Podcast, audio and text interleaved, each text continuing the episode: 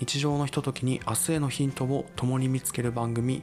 ネオワクロスへようこそナビゲーターの荒崎恭平です。この番組ではピックアップした一つのテーマに関して感じたことや考えたことをシェアします。日常の隙間時間などでお楽しみいただきながら放送をきっかけにリスナーさんご自身にて何かを考えるお時間となれば幸いです。そして日常のひとときに明日へのヒントを共に見つけましょう。いつもネオアクロスをお聞きいただきありがとうございます2023年も残すところ3週間となりましたね、えー、まあ、この時期になるとですね普段使っている音楽アプリの、えー、Spotify から、まあ、ある通知が届くんですけど、まあ、それっていうのが今年1年、まあ、Spotify を僕が通して聴いた音楽の、えー、まとめ、えなんですね、まもちろん自分だけの、まその年によってまとめの内容が変化しているので、まあ、結構年末の密かな楽しみにしています、えー、まあ、皆様それぞれをこう音楽を聴くタイミングは、えー、それぞれ違うかと思うんですが、えー、僕はま仕事の出勤前に、まあ、の気を気合を入れたい時だったりとかまたまあお家でま簡単なトレーニングをする時だったりとかあとはまあ車の移動とかまあドライブをする時だったりまあまたお家の中でこういった、まあ、ポッドキャストの編集の作業とか、えー、に集中したい時編集というかまあ企画とかですかね、まあ、そういったものを考えてる時とかに音楽を聴くタイミングがあります。でまあ日々の生活の中であの今はもう本当に音楽を聴かない日はないと思うので、え音楽がこういかに、密接なのかっていうものを改めて気づきます。まあ、そんな中で Spotify の今年の2023年のまとめっていうのは、まあ、聴いた音楽で1年間をこう振り返ることができますし、まあ、どういった曲を聴いていたかによってその時の心情、まあ、気持ちの変化であったりとか、まあ、それをこう思い出すことができるなっていうのをいつも感じています。まあ、あのちょっと恥ずかしいですけど、まあ、僕のまとめの内容というのを少し紹介したいと思います、まずはトップソング、一番聴いた曲は、えー、AK69 さんイエローバックさんのバッシンでした。昨年22年2022年の、曲みたいなんですけど、実際このまとめから、えー、6月17日から、えー、24回、再生したようです、まあ、結構あの気持ちをこう上げようとしていた時とかに、えー、バチッとハマってまあ、リピートしていたように、えー、思います。まあ、思い返すとこう季節によってその時に聴くジャンルが変わったり、まあ、するんですよね。えー、夏の暑い時期は、まあ、暑さに負けねえぞっていうあの感じで、まあ、気持ち、まあ、テンションが上がる比較的気持ちが高い高めな状態があのになることが多いのでやはりあの低音が強い曲とかあとはまあテンポの速い曲っていうのをこうよく聴いてると、え思うんですよね。逆にまあ今のような秋冬の季節になってくるとあの涼しかったり寒かったり過ごしやすくなるので、まあ、気持ちがこう落ち着いた状態になることがあの多くなっていると思います。えー、この時期はまあ同じような、えーまあ、気持ちに同じようなあの落ち着いたとかあとはまあしっかりした曲があの多くなっていてボーカル強めな曲っていうんですかね。あのギターだけとか。トラックがまあガチャガチャしていない、え曲とか。あとはまあ歌詞のない、えインスト曲を聴いたり、えします。でその中で、えトップアーティスト一番聴いた歌手っていうのがですね韓国の、え IU さん、えでした。去年も多分同じだったような感じするんですけど、まあ、あゆさん女性のアーティストで、えー、まあ、歌声がめちゃくちゃ綺麗で、あの、まあ、いろんな曲、あの、種類の曲があるんですけど、あ曲を聴くとすごくあの落ち着く曲もあのあってですね、まあ、これからのあの寒い時期というのは特にあのぴったりだなと思います。で、タイミングなんですけど、あの比較的あの珍しいもので言うとあの飛行機に乗る時に結構聴く音楽って決まってたりするんですよね。であゆさんは、えー、飛行機飛んでこう、まあ、上空上昇が終わってあの何て言いますか。水平飛行のタイミングですね。まあちょうど上昇が終わってあのベルト着用サインがこう、あの切れたタイミング、まあ、結構窓側の席を取ることが多いのであの窓の席を見ながらこのあゆさんの曲を聴くとあのすごく考え事がよくできるというか頭がすごくすっきりしてとてもいいです。まあ飛行中には必ず聴くあゆさんの曲を聴きます。あゆさんって誰っていう方はあの YouTube でアルファベット本当に「I」と「U」で検索してみてください。おすすめな曲は「My, My Sea」まあ私の海って直訳するという意味になるんですけど MYSEA ですね。でこの去年のライブの映像が YouTube にアップされていましたのでぜひこれをあのご覧いただければとえ思います。とてもあの何て言いますか。引き込まれる。歌声は本当にすごいのですごく引き込まれます。この Spotify のまとめの機能っていうのはこの1年音楽を通して自分がまあどういう気持ちで過ごしていたかっていうのを振り返る。機会を作ってくれるなと思います。何気なく音楽を毎日聴いていますけど日々の活力をもらっているんだなっていうことを改めて感じることができます。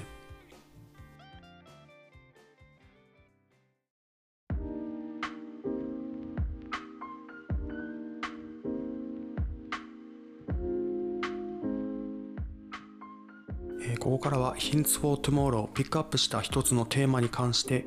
感じたことや考えたことをシェアします。今月はまあ先月11月にですね、え見たあるドキュメンタリーを通じて、え僕自身がすごくあの参考になったことを、えまとめましたのでそれを皆様にシェアしたいと、え思うのですが、えディズニープラスで先月17日に配信された翔平大谷 Beyond the Dream ですちょうどまあ同じ日に MLB メジャーリーグのあの MVP 授賞式受賞の発表があったかと思うんですけど、まあえー、リーグ史上初めて満票で2回目の MVP 受賞をされました。またあの今年は WBC で日本代表を優勝に導く活躍もありましたし、まあ、それに続くあの快挙になりましたね、まあ、シーズン後半に肘の怪我を負って、まあ、不安が残る中ではありますが来シーズン以降えどこの球団でプレーするのかっていうのがまあ大きな注目を集めるさなかとなっています。まあ、この配信が始まる時には、え契約契約先がもしかしたら、え決まっている可能性もありますね。ドキュメンタリーはインタビュー中心の、え内容となっています。え大谷選手を中心に元日本ハムファイターズ、えまた、まあ、今大会の WBC 日本代表の監督も務められました栗山英樹さんまた選手として日米で活躍されました松井秀喜さんまた他に大谷選手が参考にされたメジャーの名選手やエンジェルスで実際にこう共にチームにいた監督を務められた方々などがま登場して大谷選手にまつわる話をしています。まあ、あのこのドキュメンタリー以外にも、まあ、大谷選手に関係する特集っていうのを別のテレビ番組とか、まあ、YouTube の、まあ、動画とかですかね。いくつか見たことがあって、まあ、今から話すことはあの、まあ、誤解を生む可能性がある、えー、内容になるかもしれないんですけど、えーまあ、実際こう何も特別なことをやっているあのわけではないのかなとあのインタビューを通じてあの思いました。ただもちろん大谷選手が成し成し遂げた活躍は誰にも真似できない特別なことにあの変わりはありません、まあ、そこではなくですねそこに至るまでの過程、まあ、あのプロセス目標や夢への目指し方まあ、向かう姿勢と言えばいいのか。まあいいんでしょうかね。はい。まあ、全部、全部が全部特別なことではないのかなという印象を受けました。まあ、その中で、ま、気づいた、参考にしたいなと思った。一つ目っていうのは、はできることを継続することです。まあ、ある特集で大谷選手の少年時代の監督を務められていた、お父さんだったのお父さんの話だったかと思うんですが、まあ、野球をやってる時には3つ大事にするよう伝えたっていうものがあって1つ目が一生懸命声を出す。2つ目が一生懸命キャッチボールをする。3つ目が一生懸命走る。この3つということです、まあ、僕はあの野球はあの遊びであのしかやったことないんですけど、まあ、意外となんか当たり前のことを言ってる ようにもあの思ってしまいましたがやはりまあ頭それそれぐらいまあ当たり前にできることっていうのを継続することが大切なのかなっていうものを、えー、その言葉からですねその3つの教えの中からすごく感じました。まあ、ここがこう今の歴史の歴史的な活躍に至るきっかけになった、えー、大谷選手の土台として、まあ、一番基礎にこう染みついた習慣なのかなと思います。まあ、それがまず一つ目として、えー、気づいた部分でした。まあ、基礎を地道に積み上げて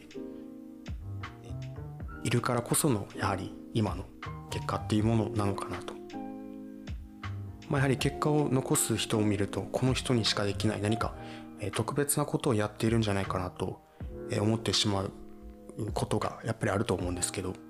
まあ、目標や夢がある時にまずはまあ今何が自分ができるのかっていうのを考えて、まあ、そのできることを継続していくことが、まあ、シンプルですがあの重要なことなんだなっていうのを改めて気づくことができました。そして2つ目は気持ちや考えをしっかりと自分の中に落とし込みをしていて、まあ、丁寧に言葉にしていること、まあ、言語化が優れていると言いますか。今までやってきたことを評価してそれに対して次何をやればよいのか。っていうのを常に考えて行動している点なのかなと思います。で有名な話であの大谷選手が高校1年生の時に書いたとあの有名な 9×9 マス合計81マスの、えー、マス目がある、えー、マンダラシートは、えー、学生の時にこれからまあやるべきことを考えて、えー、言葉として明確に表現できていたことのまあ証拠なのかなと思います。今現在ですね、まあ、試合後のインタビューとかまたあの今回のドキュメンタリーでもやはりあの話す時にとてもあの落ち着いていていつもこう自信を持っているなという印象を僕自身は感じます。もちろん全てを見たわけではあのありませんけど、えー、まあ、試合の結果が悪くてもその落ち着きさっていうのはいつも変わりがないように、えー、見えます。まあ、他で、まあ、他の、えーと、特集ですね。で、まあ、結果に一喜一憂しない悪いものは悪いからどうやってそれをこう良くしていくのかを考えるというようなことを話していました。まあ、結果に左右されないのは客観的に自分自身をこう評価して次に次にやるべきことに目を向ける切り替えができていることなのかなと思います。でただまあその中で問題や障害が起こって感情的になってしまっても仕方がないだけどやはりこう引きずらずに可能な部分を考えるというあの話もしていました。あの過去現在未来を常に考えることを習慣化できているからこその,、まあ、の落ち着きさっていうのとやはりその自信をあの大谷選手からこう感じることができるの、まあ、理由なのかなと思います。まあ、自分の軸を持ちこうブレずに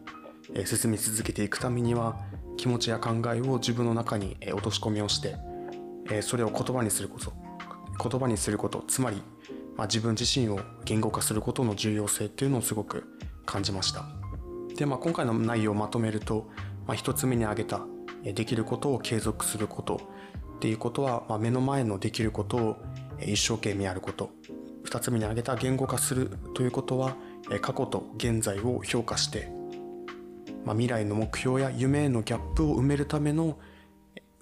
やるべきことを考えてそしてそれがまあ日々こなすことができるように、まあ、ハードルを極力極力下げるまでこう細かくして、えー、できることにしていく、まあ、この作業をまずは一つでも習慣化できるように取り組むことがこう大切なんだなっていうのを、まあ、ドキュメンタリーを通じてすごく思った、まあ、参考にした部分です。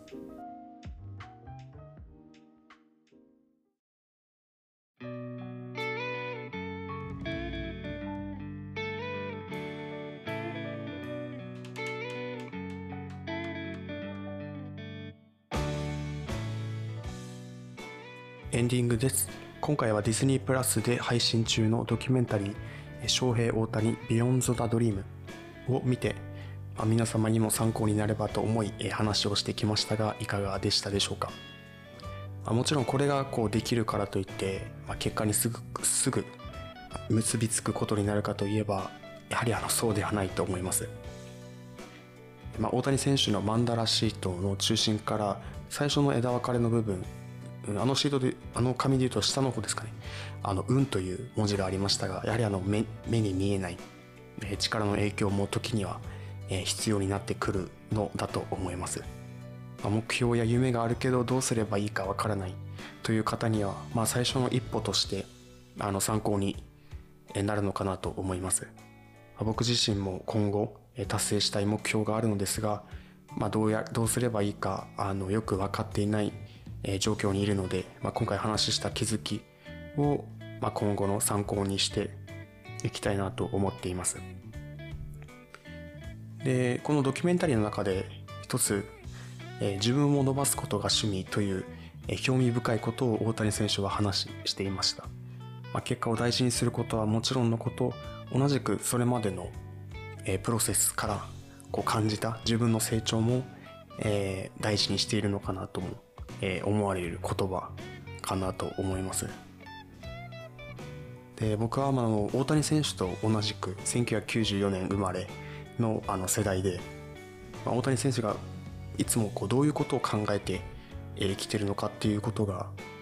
活躍ぶりを見るたんびにいつもあの感じています。でこのシーズンオフは、まあ、毎年、まあ、今のようなシーズンオフですねっていうのは毎年こう特集の番組とか、え記事があったりするのでこう盗めることはないかなっていうのをあのいつも少しあの楽しみにしていましたが、まあ、このこのドキュメンタリーを見ることができて良かったです。やはり同世代であれだけあの、まあ、もちろん大きい活躍もそうですけどやっぱり考え方人間性っていうのはすごくあの刺激を受ける部分っていうのはやはり多いですので何か一つ大谷選手から学ぶ 学ぶことができればなっていうのを、えー、いつも思っています、はい、皆様も、えー、ディズニープラスで「翔平大谷 Beyond the Beyond the Dream」を見てみてください。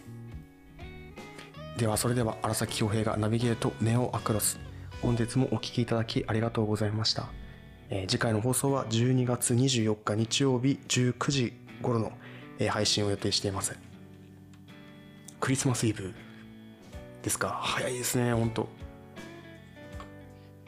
なんかやっぱり街の雰囲気もきらびやかな雰囲気なのでなんかすごく幸せな気持ちにやはりなります、まあ、皆様も、